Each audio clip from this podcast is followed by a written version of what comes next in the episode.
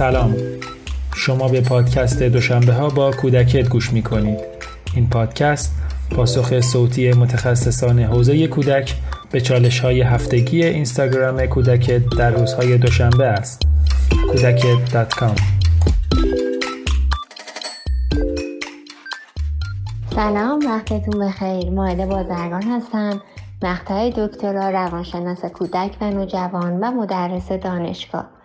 در رابطه با چالش دوشنبه های کودکت که در مورد یک اتفاق سخت و نگران کننده برای خانواده هاست و خیلی هم پیش میاد و خیلی هم تکراری هست این مسئله اینکه با ورود مهمان ها چه آشنا و چه غریبه کودک ما از حالت روتینی که داره خارج میشه و دست به یک سری رفتارها می‌زنه که ما رو نگران می‌کنه خجالت زده می‌کنه و سردرگم که الان بهترین واکنشی که ما باید داشته باشیم نسبت به کودک چهار سالمون چی می‌تونه باشه؟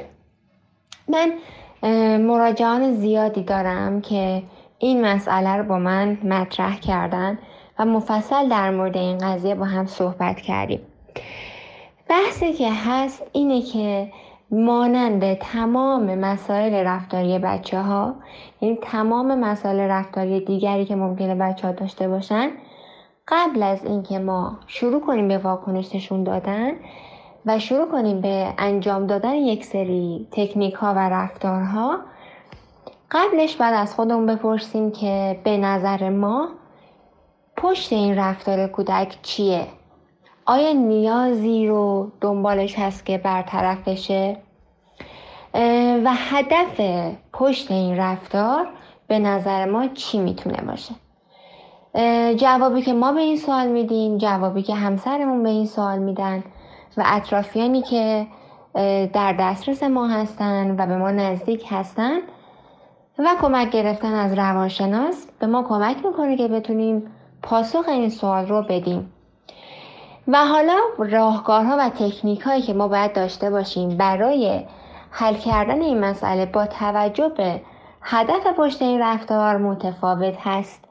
آیا کودک نیاز به جلب توجه داره؟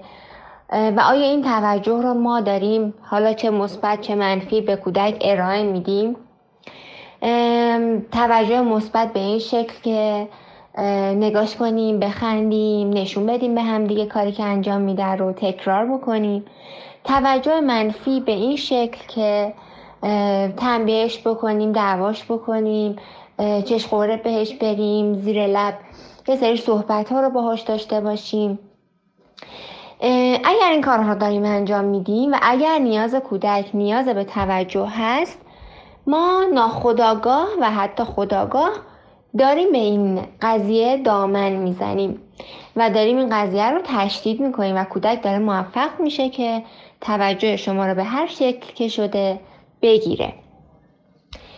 ممکنه پاسخی که به این سوال میدیم فقط جلب توجه نباشه. ممکنه نیاز کودک به آموزش مهارت های ارتباطی و اجتماعی باشه. برای پیش قدم شدن در ارتباط اجتماعی. برای اینکه بتونه جو سنگینی که ممکنه اوایل آشنایی و اوایل ملاقات به وجود بیاد رو کنترل بکنه و منیجشون بکنه. آیا کودک این مهارت رو داره؟ آیا قبلا تو محیط های ارتباط اجتماعی قرار گرفته؟ آیا می‌دونه چجوری باید ارتباط اجتماعی رو شروع بکنه؟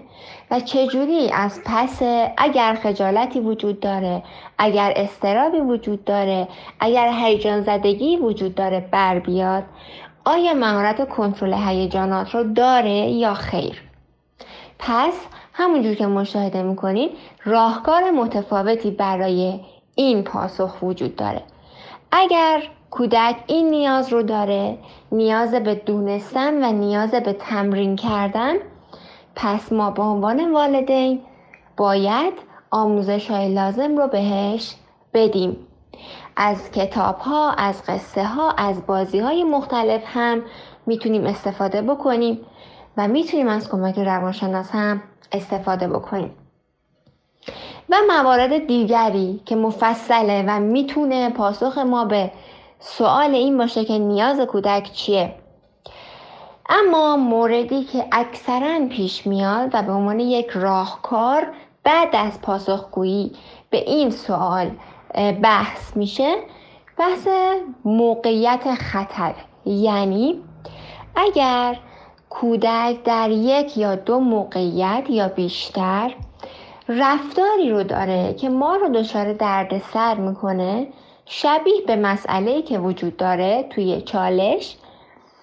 مهمترین کاری که ما به عنوان والد می‌تونیم داشته باشیم انجام بدیم اینه که قبل از قرار گرفتن کودک در اون محیط یک سری صحبت ها و یک سری انتظاراتمون رو واضح و روشن بهش بگیم.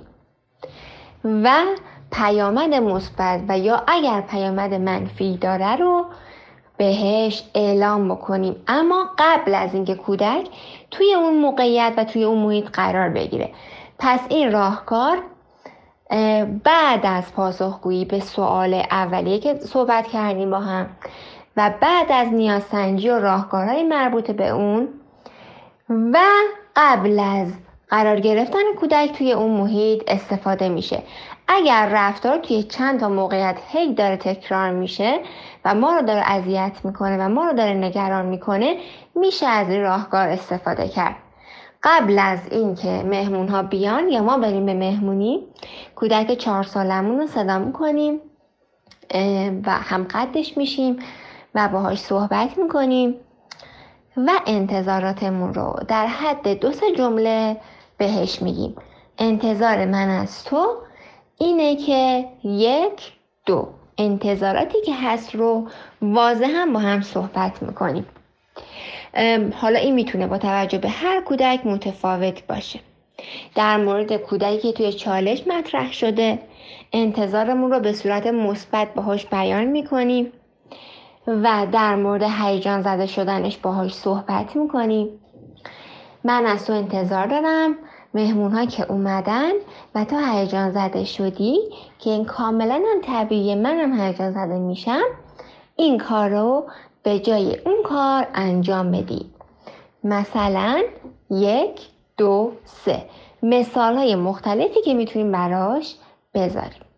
در شرایط خاص و در شرایطی که گفتگو کردن همدلی کردن و راهکارهای اینچنینی کفایت نمی‌کنه و ما می‌خوایم تغییر و اصلاح رفتار کودک رو داشته باشیم پیامد مثبت و پیامد منفی هم در درجه سوم و چهارم استفاده می‌کنیم. یعنی من حواسم هست من دارم تو رو نگاه می‌کنم. وقتی که این کارها رو انجام دادی بعدش که مهمون رفتن یا همون لحظه اون اتفاق مثبت میفته اما متاسفانه اگر اون کار رو انجام ندادی این اتفاق مثبت نمیفته که کودک خودش رو وادار بکنه که رفتار خودش رو مانیتور بکنه و نظارت بیشتری روی رفتارش داشته باشه. و از اونجا به بعد این وظیفه والدین هست که سر حرفشون بمونن و تمام صحبت های انجام شده رو به شکل عملی اجرایش بکنن. ممنون وقتتون بخیر.